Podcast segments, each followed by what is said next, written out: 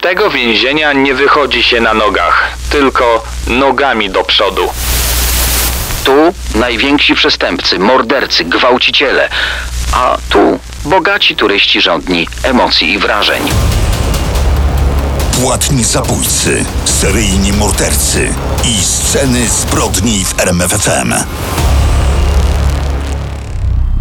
Tutaj nowy rok 2021, ale tak patrzę na ciebie, Daniel, no i nic się nie zmieniłeś. No właśnie, zmieniła się data, a ty spojrzę krytycznym okiem, ty też taki jak byłeś. O, czyli wszystko się zgadza, niezmienne, stare, dobre sceny zbrodni powracają, a dzisiaj zabieramy was na wycieczkę po najcięższych więzieniach świata.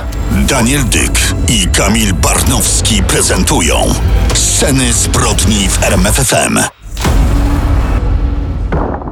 Dzisiaj w scenach zbrodni, y, mimo pandemii, mimo obostrzeń, o których wszyscy wiemy, które dotknęły y, tak dotkliwie ruchu turystycznego, my zabieramy Was w małą podróż dookoła świata.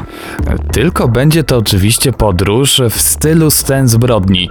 Dzisiaj najcięższe więzienia świata, czyli hotele, w których zdecydowanie nikt nie chciałby nocować. Będziemy m.in. w nietypowym więzieniu w Boliwii, do którego wstępu nie ma, uwaga, policja. A propos Ameryki Południowej, opowiemy też o więzieniu w Wenezueli, w którym morderstwa to niemal codzienność. Ale powędrujemy również do naszego wschodniego sąsiada. Dokładnie y, zaproponujemy Wam najcięższe więzienie w Rosji o nazwie no, niewiele mówiącej, a w każdym razie nie kojarzącej się jakoś złowrogo. Czarny delfin.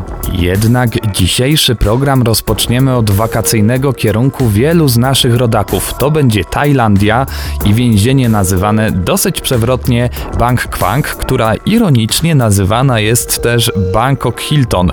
Jednak to, co przeżywa tutaj większość osadzonych, to w skrócie niewyobrażalny koszmar. Znalazłem też takie określenie. To miejsce to przedsionek piekła. Tylko nieliczni wychodzą stamtąd żywi. Więzienie założone zostało w 1930 roku przez Chińczyków. Oddalone jest no, zaledwie 11 km od stolicy Tajlandii.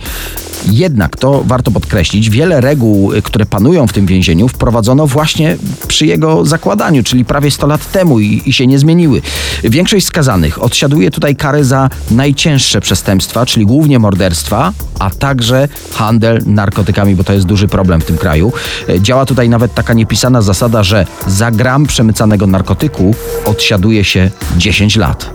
Więzienie przeznaczone jest dla 3,5 tysiąca osadzonych, a swoją karę odbywa tam ponad 8 tysięcy skazanych.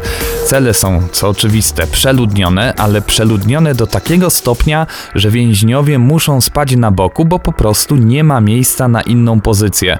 W 70-osobowych celach światło zapalone jest całą dobę, wszechobecny monitoring, a za toaletę służy dziura w ziemi.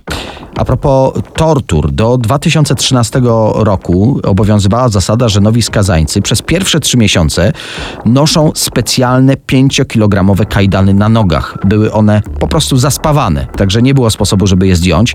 W oparzeniach, w ranach, które powstawały od otarć tych kajdan, rozwijały się oczywiście infekcje, którymi nikt tam się nie przejmuje. Natomiast więźniowie skazani na karę śmierci nosili te 5-kilogramowe kajdany przez cały czas. Zdejmowano je dopiero po śmierci poprzez odcięcie stóp skazanego. A propos kary śmierci, o terminie egzekucji skazani dowiadują się o godzinie 16.15 i słyszą, że pozostało im jeszcze tylko dwie godziny życia. W takiej sytuacji y, skazanemu przysługuje jeszcze 10-minutowa rozmowa z najbliższą osobą. Aktualnie egzekucję wykonuje się poprzez wstrzyknięcie trucizny. I jeszcze jedna statystyka z marca 2018 roku w Tajlandii aż 510 osób przebywało właśnie w tak zwanych celach śmierci. Jednak, co najważniejsze w tej placówce, skazańcy płacą tam za dosłownie wszystko. Za jedzenie, czyli zazwyczaj jedną miskę ryżu dziennie, za miejsce do spania, no też za odzież. Natomiast szczęśliwcy, którzy mają więcej pieniędzy, mogą wykupić lepsze cele, na przykład z telewizorem, lepsze jedzenie w więziennym sklepie, a nawet, uwaga, służących. Tak, dobrze usłyszeliście. W więzieniu Bank Kwang wykształcił się system kastowy, nazywany tam po prostu hit system, czyli e, wygląda to tak, że najbiedniejsi osadzeni pracują na rzecz tych bardziej zamożnych. Dodajmy jeszcze, że turyści z zagranicy też zaczęli ostatnio odwiedzać placówkę Bangkwang. Stało się to wręcz swego rodzaju lokalną atrakcją turystyczną. Przyjezdni z zachodu, znudzeni zwiedzaniem z przewodnika, podszywali się za rodzinę danego osadzonego pochodzącego z ich kraju i w zamian za wizytę wręczali mu jedzenie, a oni mogli zobaczyć życie z zakrat. Ja znalazłem y, informację, że rząd Tajlandii planuje w przyszłości przeprowadzanie transmisji na żywo ostatnich godzin skazanych na śmierć. Ma być to skuteczny odstraszacz dla wszystkich, którzy planują popełnić jakiekolwiek przestępstwo, a zwłaszcza narkotykowe.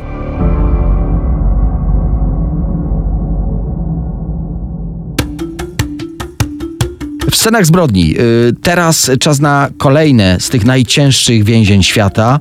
Y, Miejscowość Sol-Ileck, miasto w południowej Rosji, niedaleko granicy z Kazachstanem. To właśnie tutaj mieści się więzienie znane jako Czarny Delfin. Przez wielu uważane za najcięższe na świecie. Oficjalna nazwa zakładu to JUK 25 łamane przez 6 i składa się z trzech zupełnie niepozornych bloków. Nazwa Czarny Delfin wzięła się od rzeźby, dokładnie od fontanny, która znajduje się przy wejściu na teren tego więzienia. Została ona wykonana przez jednego z osadzonych i tak naprawdę nie ma jakiegoś głębszego znaczenia. Placówka y, funkcjonuje od XVIII wieku. Początkowo mieściły się tutaj różnego rodzaju łagry, a więzienie o zaostrzonym rygorze działa tutaj od listopada 2000 roku. I to dlatego, że w Rosji ostatnią egzekucję wykonano we wrześniu 1996 roku, a później ogłoszono zawieszenie kary śmierci. No coś z tymi wyjątkowo niebezpiecznymi skazańcami trzeba było zrobić. Właśnie dlatego powstało to miejsce. Jest jedna statystyka, myślę, która powie bardzo wiele, a właściwie wszystko o lokatorach tej placówki. Uwaga, na jednego osadzonego przypada statystycznie pięć morderstw. Właśnie dlatego wymagane są tutaj najwyższe środki ostrożności. Swoją karę odbywa tutaj około 700 skazanych, na których przypada blisko 1000 strażników. Trzeba przyznać, że z tego więzienia absolutnie nie da się uciec. I tak naprawdę od roku założenia, od roku 2000, jeszcze nikt tego tak naprawdę nie próbował. Wszędzie elektromagnetyczne zamki, kamery monitoringu obserwujące absolutnie wszystko. Więźniowie nie mają żadnej prywatności, no tyczy się to nawet potrzeb fizjologicznych. W celi zwykle jest jedno małe okno i to pod samym sufitem. Osadzeni, poruszając się między budynkami, mają zawsze zasłonięte oczy. To po to, by nie mogli zobaczyć, jak dokładnie wygląda y, rozkład pomieszczeń, jak wygląda otoczenie. To ma uniemożliwić opracowanie planu ucieczki. Co ciekawe, tutaj nawet spacerniak nie znajduje się na otwartej przestrzeni, tylko jest po prostu celą, ale o dużo większej powierzchni, po której można się poruszać tylko ze skutymi rękami. Dziennie przypada maksymalnie półtorej godziny spaceru. Dodajmy też, że cele przeszukiwane są podczas każdego wyjścia z nich skazanego. Mimo monitoringu, podkreślamy, strażnik co 15 minut sprawdza przez wizjer każdą celę. Kontrola, kontrola jeszcze raz kontrola. Dzięki właśnie tym wyjątkowym procedurom w tym więzieniu nie zdarzył się jeszcze przypadek zamordowania współwięźnia. Codzienne życie osadzonego wygląda zawsze tak samo.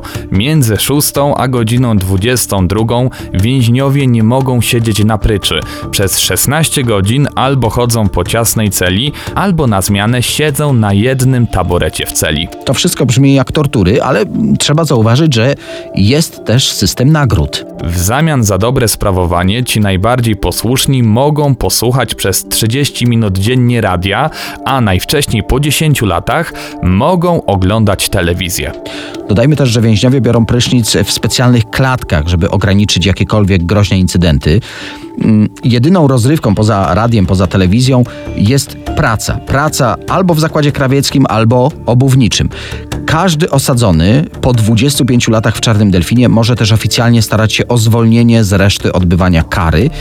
No jednak jest to w praktyce e, tylko iluzoryczna możliwość, bo 13 ostatnich wniosków odrzucono. Podsumowując, za kratami tego jednego z najcięższych więzień świata swoją karę odsiadują seryjni mordercy, kanibale i najgroźniejsi terroryści. Teraz w scenach zbrodni przyjrzymy się najmroczniejszym lokatorom tej placówki. Zacznijmy od Władimira Muchankina, który w 1995 roku zamordował 9 kobiet i dziewczynek, to wszystko w obwodzie rostowskim. Lista jego ofiar mogła być o wiele dłuższa, ponieważ po jego aresztowaniu znaleziono w jego notesie nazwiska 40 policjantów, których zamierzał zamordować. Miała być to zemsta za to, że kiedyś trafił do więzienia. Słysząc nazwę Rostów, nasi słuchacze na pewno skojarzyli ją z Andrzejem Cikatiło, o którym mówiliśmy w scenach zbrodni. Do odsłuchania polecamy podcast na rmfon.pl. On był nazywany rzeźnikiem z Rostowa, a Władimir Muchankin grasował 9 lat po nim i uważał się za za jego ucznia. Muchankin został skazany na karę śmierci, ale ostatecznie została ona zamieniona na dożywocie w tym więzieniu. Kolejnym mordercą, który trafił do czarnego delfina jest Władimir Nikołajew, pseudonim Ludojad, który zamordował dwie osoby. Mięso swoich ofiar dawał w prezencie znajomym albo sprzedawał. Wszystkim tłumaczył, że jest to mięso kangura. W jednym z wywiadów stwierdził, że mimo tego, że sam jest wielkim przeciwnikiem kary śmierci jako takiej, to wybrałby ją zamiast dożywocia za kratkami. Dodajmy jeszcze, że przez to, że jadł i że handlował ludzkim mięsem, żaden z więźniów nie chciał siedzieć z Nikołajewem w jednej celi. Teraz przejdźmy do innej grupy osadzonych, którymi są terroryści. Na przykład Ahmed Izmajłow, Czeczen, który w grudniu 2002 roku zorganizował atak na siedzibę Parlamentu Republiki Czeczeńskiej w Groznym. Terroryści przebrani w wojskowe mundury wykorzystali do ataku furgonetkę załadowaną, uwaga, toną dynamitu. W Czarnym Delfinie swój wyrok odsiaduje również Aleksiej Piczugin, były szef ochrony jednego z rosyjskich przedsiębiorstw naftowych. On został skazany na dożywocie za organizację kilku morderstw na zlecenie, między innymi za zabójstwo mera jednego z syberyjskich miast w 1998 roku. Ci wymienieni przez nas, ale także wielu niewymienionych, a odsiadujących wyrok w Czarnym Delfinie mogłoby spokojnie aspirować do miana wora w zakonie, czyli kogoś w rodzaju rosyjskiego ojca chrzestnego. Jednak zasady w tej placówce są bezwzględnie równe dla wszystkich osadzonych. Dokładnie jak mówią skazańcy, z tego więzienia nie wychodzi się na nogach, tylko nogami do przodu.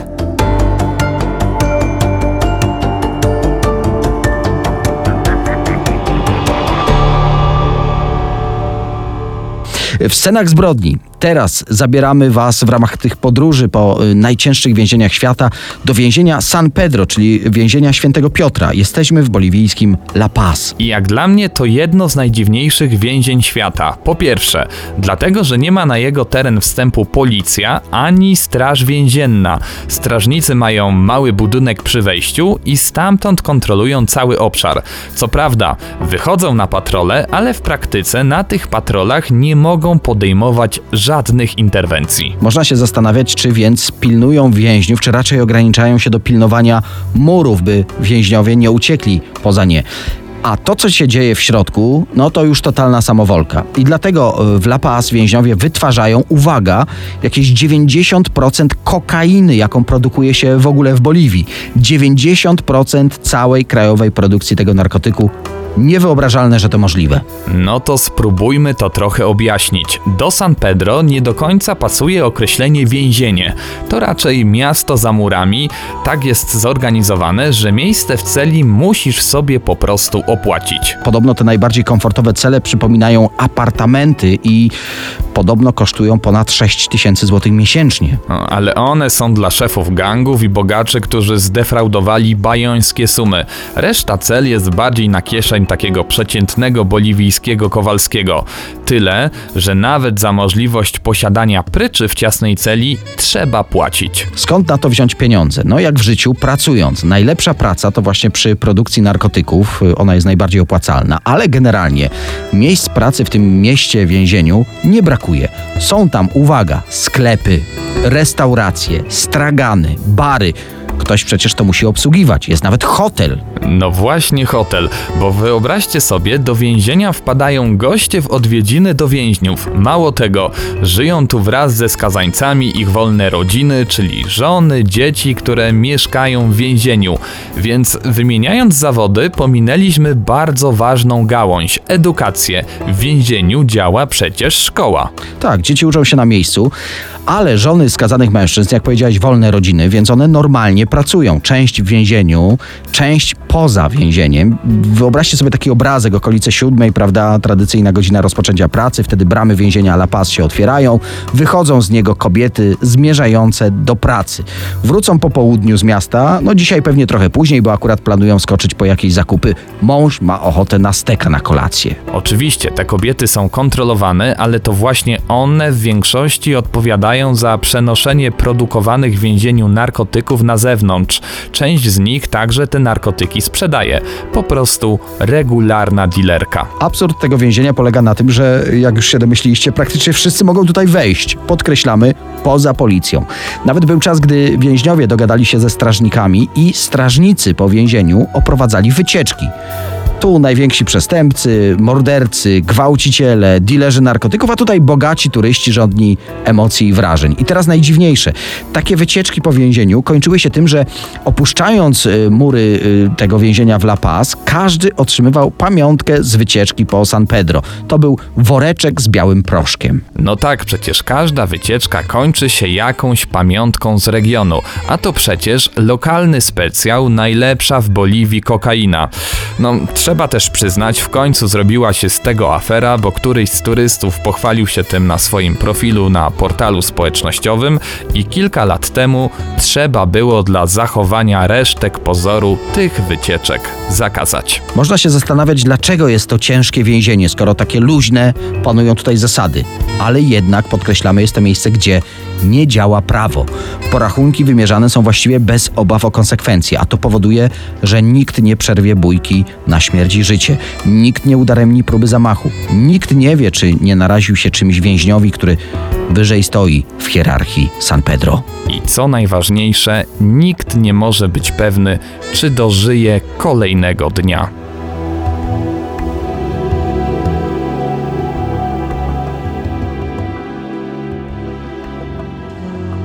Teraz będzie miejsce nazywane nieoficjalnie najgorszym więzieniem na świecie. Dokładnie więzienie Diyarbakir. O ile w La Paz za murami mieszkały dzieci skazańców, o tyle w tym więzieniu dzieci są po prostu skazańcami. Trafiają tu nawet trzynastolatkowie, co jest nie do pomyślenia dla naszego systemu prawnego. Ale to więzienie zasłynęło właśnie z tego, że prawa człowieka nic tu nie znaczą. Więzienie znajduje się pośrodku miasta w południowej Turcji, zamieszkałego przez milion mieszkańców.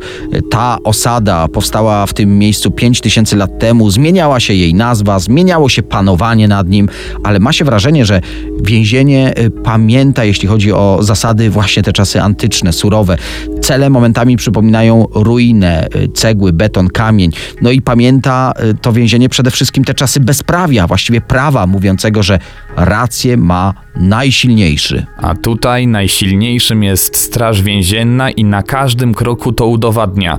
Brutalne przesłuchania, tortury, skazywanie na izolatkę z byle powodu, pozbawianie posiłków czy wody to tutaj podobno standard. Opierając się na relacjach więźniów, strażnicy biją prewencyjnie kogo tylko popadnie. Z takich drastycznych relacji, o których głośno w sieci czy w książkach, a kilka co najmniej napisano o Diyarbakir, to na przykład zmuszanie do kąpieli w kanalizacji, w ściekach, y, wśród ekstrementów i przymuszanie do spożywania no właśnie tego, co tam pływa. Y, Na porządku dziennym były podobno także elektrowstrząsy jako z jednej strony kara, z drugiej niezawodna metoda przesłuchań. No, zdecydowanie nikt nie kłamie podłączony do prądu.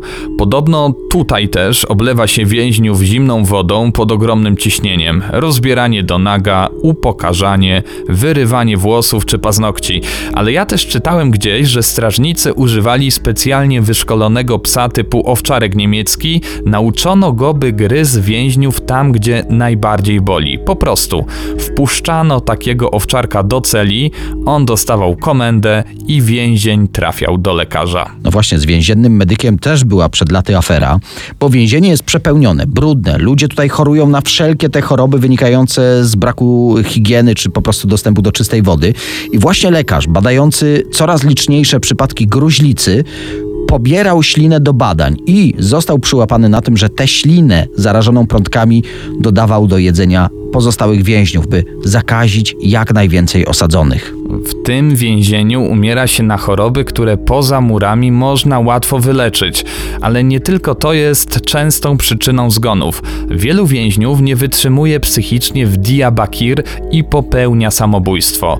Dla wielu więźniów to jedyny sposób na skrócenie męki, bo to więzienie znane jest z tego, że nikomu nie udało się z niego uciec. Najwięcej samobójstw miało miejsce w latach 80., w najmroczniejszym okresie tego więzienia, gdy trafiali tutaj więźniowie polityczni i ogromna część tych najbardziej drastycznych relacji dotyczy właśnie tego okresu.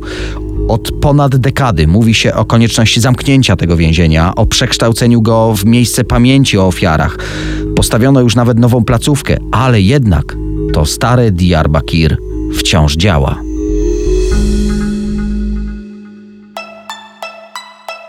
Wenezuela znana jest z tego, że jest to piękny kraj, dzikość przyrody, egzotyka, turystyczny raj, a z drugiej strony Caracas, stolica tego kraju, jest jednym z najniebezpieczniejszych miast świata. Dlatego właśnie w Wenezueli powstały te najgorsze więzienia i te najbardziej brutalne. Każdego roku w tamtejszych więzieniach ginie kilkuset więźniów. Był rok, gdzie zginęło nawet pół tysiąca. Kilka razy więcej zostaje oczywiście rannych. Przyczyna: 30 więzień w Wenezueli mniej więcej ma miejsce dla jakichś 16 tysięcy więźniów, a przebywa w nich 50 tysięcy skazanych. Co chwilę słyszy się o zamieszkach. Napadają na siebie członkowie konkurencyjnych gangów, wzajemnie się nienawidzą. Często więźniowie do gangu przystępują dopiero, gdy trafiają za kratki. Tam uczeni są tej nienawiści. Czasem muszą nawet zabić kogoś z konkurencji, by udowodnić lojalność wobec swojej nowej grupy. Na czele takiego więziennego gangu stoi ktoś określany nazwą Pran lub Pranato yy, i to właściwie on jest faktycznym zarządcą więzienia. Strażnicy więzienni i policjanci muszą z nim ustalać te najważniejsze decyzje. Dla takiego prana strażnicy przemycają to, czego najbardziej potrzebuje: narkotyki, luksusowe używki, a nawet, słuchajcie, broń. To dzięki temu gangi rządzą i utrzymują reżim, co jest bardzo wygodne dla personelu więzienia. Przy okazji, właśnie strażnicy otrzymują wakuna, czyli coś, co na pewno nie jest łapówką. I tutaj La Sabaneta to jest najgorszy z najgorszych przykładów. To więzienie w mieście Maracaibo, zbudowane dla 700 osadzonych, a faktycznie siedziało tam prawie 4000 więźniów. Problemem w tym więzieniu było praktycznie wszystko.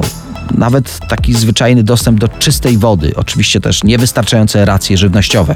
No więcej, nawet łóżko było tutaj luksusem. Wielu więźniów śpi na hamakach jeden na drugim. Podsumowując, przeludnienie, przemoc, fatalne warunki to przekładało się na choroby, a jako że opieka medyczna była niewystarczająca, panowała tutaj wysoka śmiertelność wśród więźniów. Przykład: epidemia cholery, zmarło tutaj za murami 700 osób. Fatalne traktowanie skazanych przez strażników, a do tego złe wyżywienie, fatalne warunki. To wszystko doprowadza co jakiś czas do buntów. W jednym z największych, w 1994 roku, zginęło około 130 więźniów.